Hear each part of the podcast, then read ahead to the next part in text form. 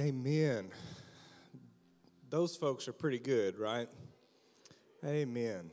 Amen. I'm so thankful for the team of volunteers we have that lead us in worship every week. And I'm very fortunate that I get to be very close in proximity with them so that their multitude of skills and abilities cover my multitude of faults and mistakes. Um, they really are a treat, and I hope that you um, catch glimpses of just how fortunate we are to have them. I hope you guys had a good weekend. If you had a good weekend, give me something. yeah. Anybody, uh, anybody spend some time in the woods this weekend with a little?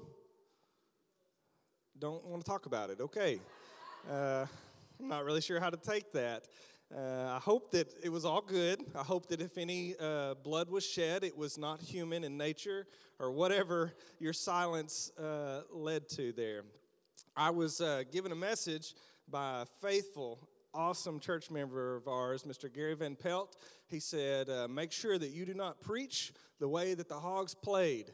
So, I'm going to try to, uh, to hold up my end of the deal, Mr. Gary. I appreciate your encouragement and the humor that we can share together. I, uh, I spent a little bit of time in the woods uh, yesterday with my oldest son. Uh, he and my oldest daughter and my youngest daughter went um, hunting. Anyway, I spent some time with, with Eli, my boy, and our day started off really great. We saw a lot of deer uh, didn't really have very much lulls so that he couldn't lose his attention. Uh, the only problem, really, uh, in the beginning was a deer would come out. We saw some young bucks and several does, and he said, Daddy, those are little bucks. And I was like, who, who even are you? I mean, I don't think you get to make that call yet, bud. But uh, our day progressed. Things were great. We had a great morning. And then I kin it a lot to the Razorbacks. As the day went on, you know, come three o'clock, we were still pretty spry. By four, five o'clock, we were feeling pretty defeated. And by six o'clock, the nail had been hammered into the coffin and we were done. Uh, but we were glad we got to be out there. I hope you had a good time if you went. I hope that you had a good weekend in spite of the hogs. I hope that you've had a good morning so far this morning. Uh, we're going to get into the word a little bit, if that'd be all right. Last week, uh, it was really good to have Joel Turner here. Uh, he challenged us to live missional lives like he lives as a missionary overseas. Um, the gospel is as good for the people of Benton, Arkansas, as it is for the people all over the globe. If you agree with that, say amen. And he challenged us to pray, to love, to share Jesus, and to partner with each other. And so I hope that you've had a, a good week reflecting on those truths and, and accomplishing that mission in your lives. This week, we are back in our series, The Journey.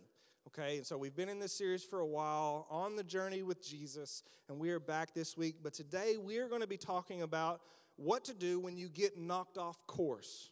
Okay, what, what do you do when you fall down? Or maybe for some of us, what do you do if you've never actually started on this journey with Jesus. So I have a question for you. Have you ever been on a journey or on track for something and you've been derailed? Raise your hand. Okay, so a lot of us in this room, okay, we've set our mind to a goal or we've been en route to something and something hasn't gone according to plan. We got knocked off course. We fell down and skinned our knee. Something, we've been knocked off track. You can relate. The most recent race I did, I had one of these episodes, okay? I felt good, maybe a little too big for my, my too big for my britches, kind of good. Uh, I thought I was in a great place, and uh, anyway, things turned a little bit. Had some stomach trouble, and I came into an aid station that is a crew station. What that means is you can have people that are part of your crew that help you. Uh, and this aid station was at Lake Winona, was the name of it. My crew, shout out to a couple of my crew, Sam and Jessica. Uh, Megan is not here today because I'm preaching, and no, I'm kidding. Uh, I hope. Her sister has a baby shower today out of town. So um, these guys were all part of my crew, and my dad was as well. And they all had a collective job to do, and then some of them had specific jobs. This is a picture here of me uh, with a mustache. Sorry, uh, Chris, in the back there. I don't have it still. Sorry, all you Movember folks.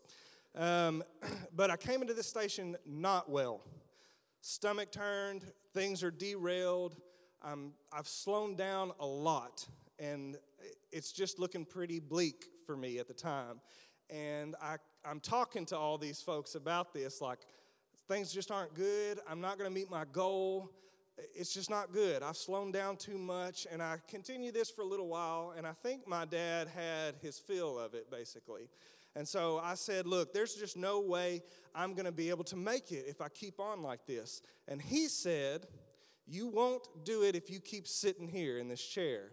And boy, I'm telling you what, that lit a fire in my belly, and I was fired up. That was his job. The only reason I asked him to come was to look me in the eyes and tell me basically to put up or shut up, like, strap on your big boy britches and let's go to work. That was his job, and uh, he did his job. He spoke truth that I needed to hear that would provoke a, sp- a response, a response that was more than verbal.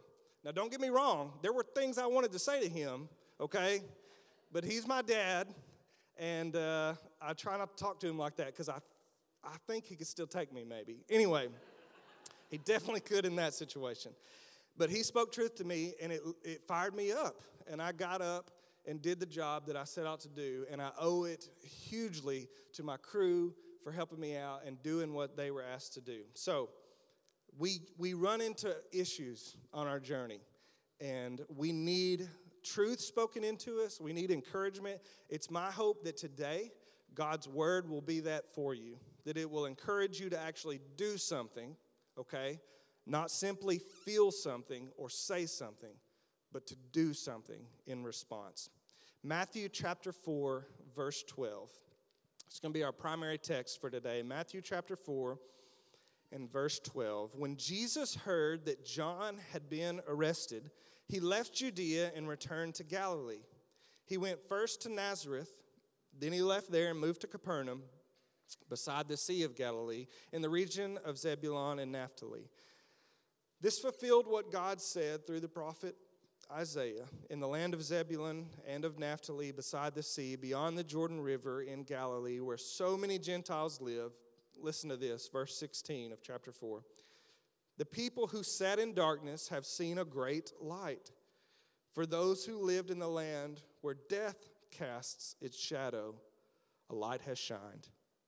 From then on, Jesus began to preach Repent of your sins and turn to God, for the kingdom of heaven is near. Let's pray. Father, we are thankful for your word. We're thankful for Jesus, who is the Word. Thank you that when Jesus steps into darkness, he shines a great light. That when he walks among the shadows cast by death, the light of new life invades. Thank you for making a way through Jesus to remedy our sin problem and make us citizens of the kingdom of heaven, sons and daughters of yours. Amen. So Jesus has moved geographical location, and we see here that this fulfilled some prophecy. Another thing that it does, as we're thinking about the idea of prophecy and things that happened before happening now in Jesus' life, he actually preaches, according to Matthew, this message from this point on. What is that message? Repent of your sins and turn to God, for the kingdom of heaven is near. Well, this isn't the first time this message has been preached. John the Baptist, who is to be the forerunner of Jesus, the one who would c- come before and prepare the way for the Messiah, also preached this message. For us, it's just a chapter back in chapter 3.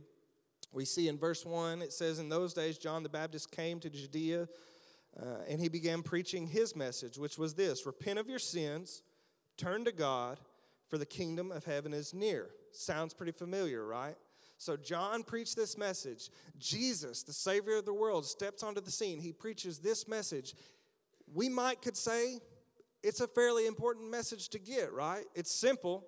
There's not a lot to it. Some of you are thinking, like, yeah, you've already met your quota of words. He did it in just a few, and Keaton, you're still talking. It's because I'm not as good as John the Baptist and Jesus. The message is repent of your sins. Turn to God, for the kingdom of heaven is near. Jesus continues this message, and as we keep reading, we see what this will look like for people to genuinely repent and then turn to God. If you'll pick up with me in verse 18. One day, as Jesus was walking along the shore of the Sea of Galilee, he saw two brothers, Simon, who's also called Peter, and Andrew, throwing a net into the water, for they fished for a living. Jesus called out to them, Come follow me, and I will show you how to fish for people. And they left their nets at once and followed him.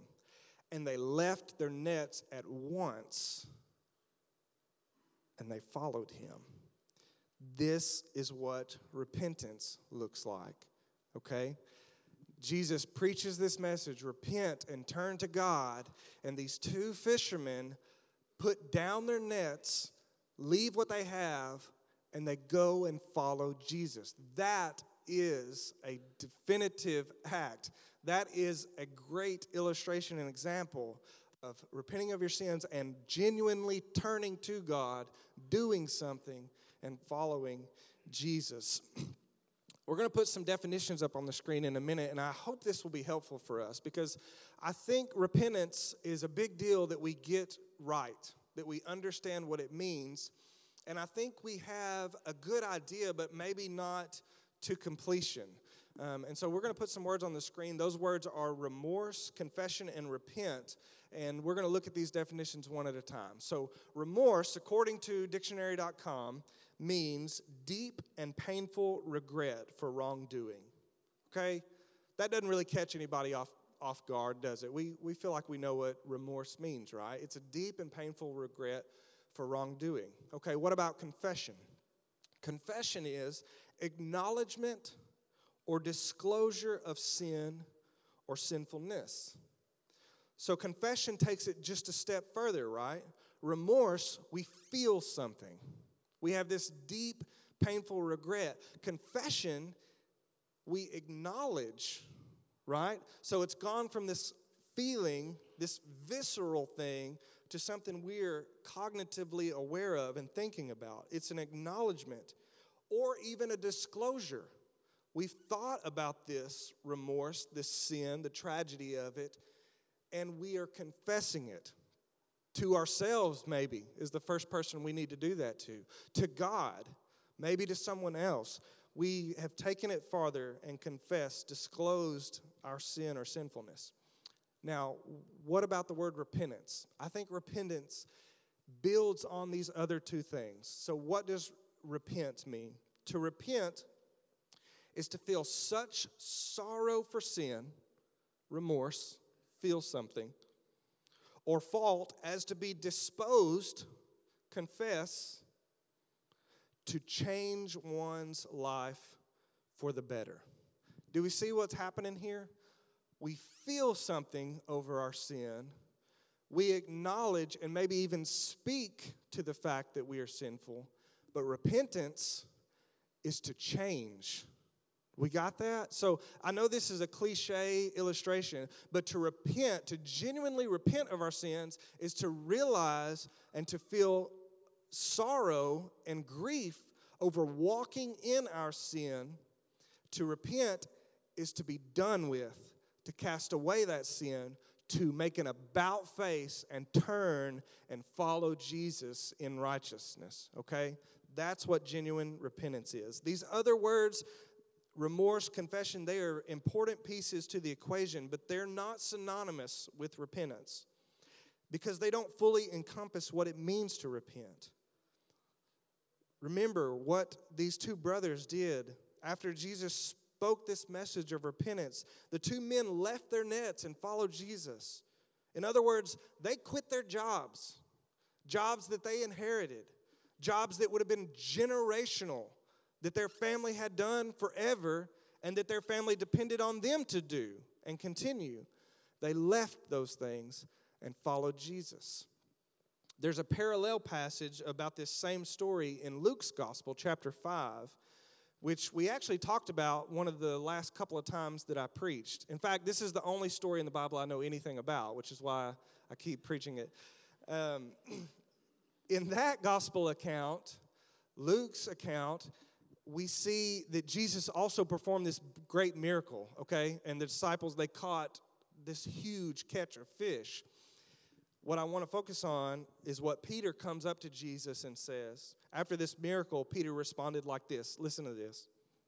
Oh Lord, please leave me. I'm such a sinful man. Peter felt remorse he confessed his sinfulness to Jesus. But then, church, he repented. He left everything behind and followed Jesus. I have this question for you Are you aware just how sinful a man you are? And here's why I ask that question. I think in the Western church, we make a big deal of how Jesus has made us free from sin and bondage, how he has declared through his action victory over death, hell, sin, and the grave. And that is an excellent thing. We should get excited. We should hoop and holler. We should sing loud. We should clap. We should amen and hallelujah and all that stuff because Jesus is the king. Jesus is supreme. Jesus has won the fight. And that is something to celebrate, okay? He has accomplished for us a beautiful relationship with God, and He has declared Himself victorious. On the other side of that coin, though, we have been through the mire, and we have sin, that sin that's been triumphed over, that's been forgiven, it is ugly. It is hideous. And it caused us to be stuck in death and defeat. And so, what I'm saying is, yes, let's hoop and holler, let's get pumped up about Jesus' victory over sin. But for me to really, really understand and comprehend how great a feat that is, I have to be reminded how awful a position I was in. Does that make sense, church? Jesus gave us a beautiful, victorious status and relationship. But my sin that caused Jesus to go to the cross was heinous and ugly and vile. And I was stuck and done for. Does that make sense? Because I recognize how awful a state I was in, I can really appreciate what Jesus has done. It's like it's like attaining a prize that you've worked hard for. You, you don't appreciate it as much unless you've suffered. Does that make sense? And so I hope that we are grieved by our sin. I'll ask you, do you really give thought to that? And if so, have you repented?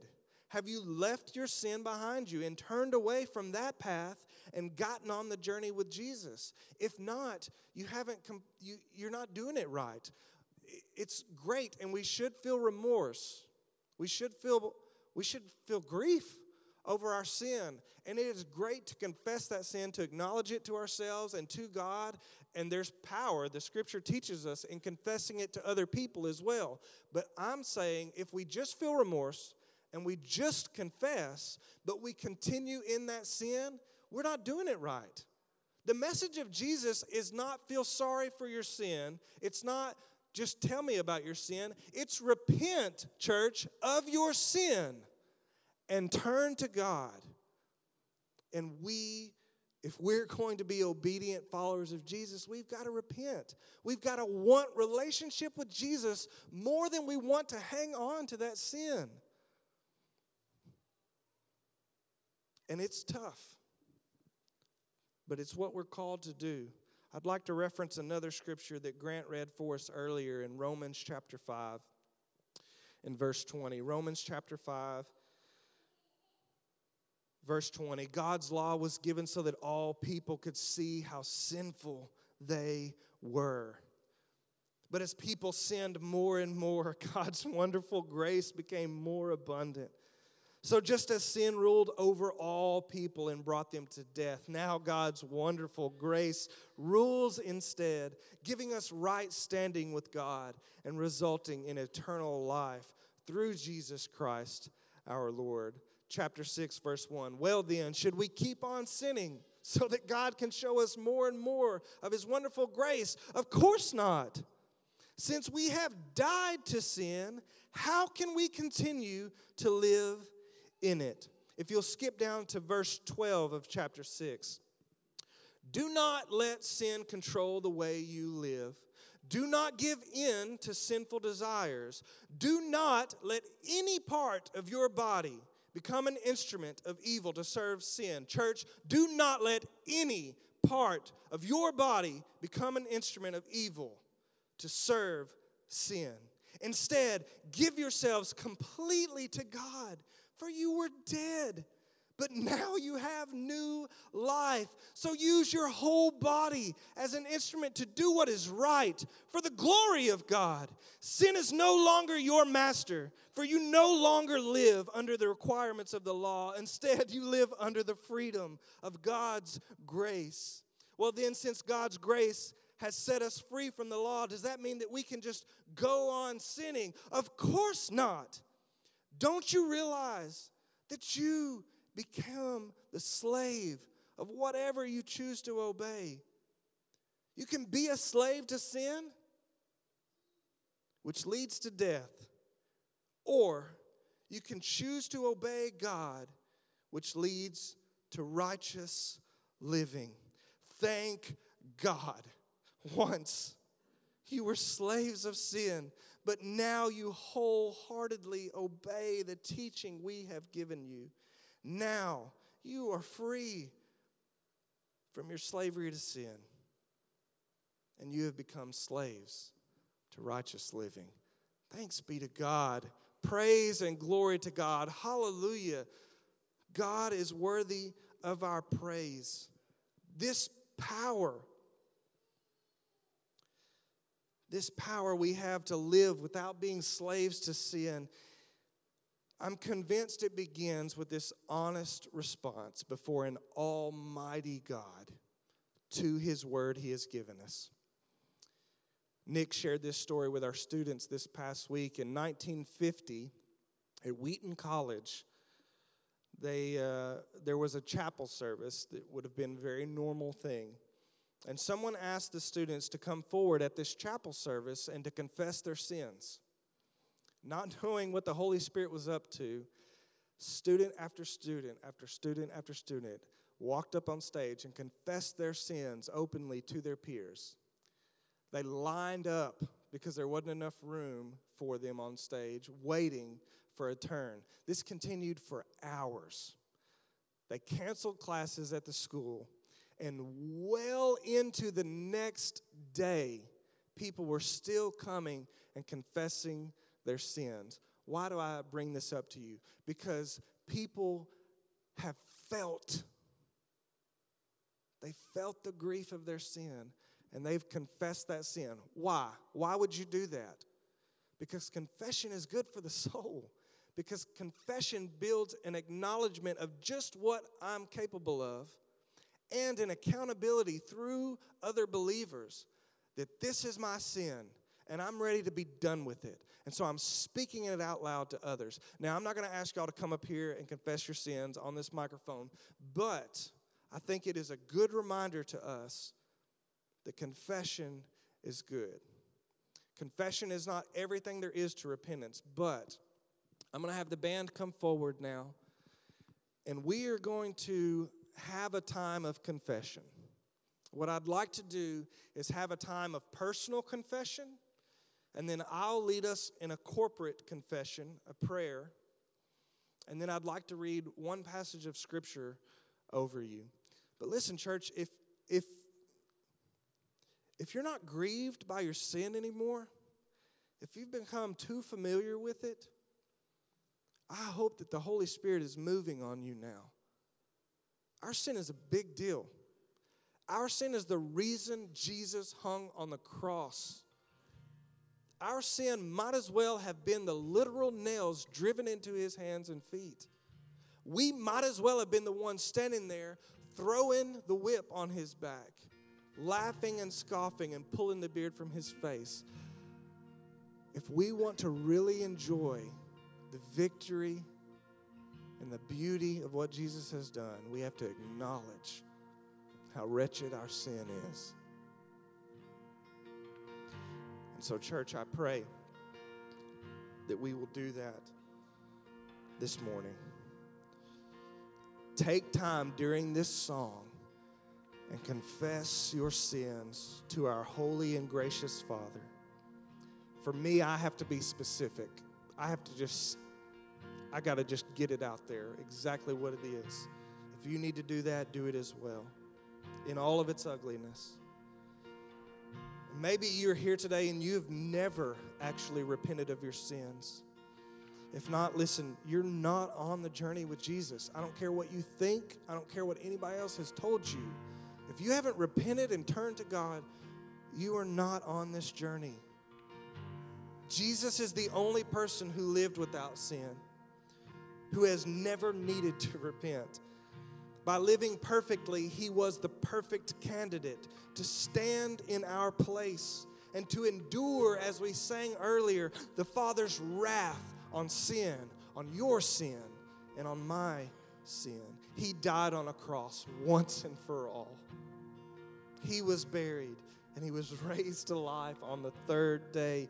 You too can have new life, free from the slavery of sin, life that is filled with righteousness.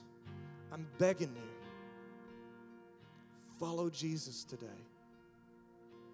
Follower of Jesus, I'm begging you confess your sins to a holy God and repent as we sing.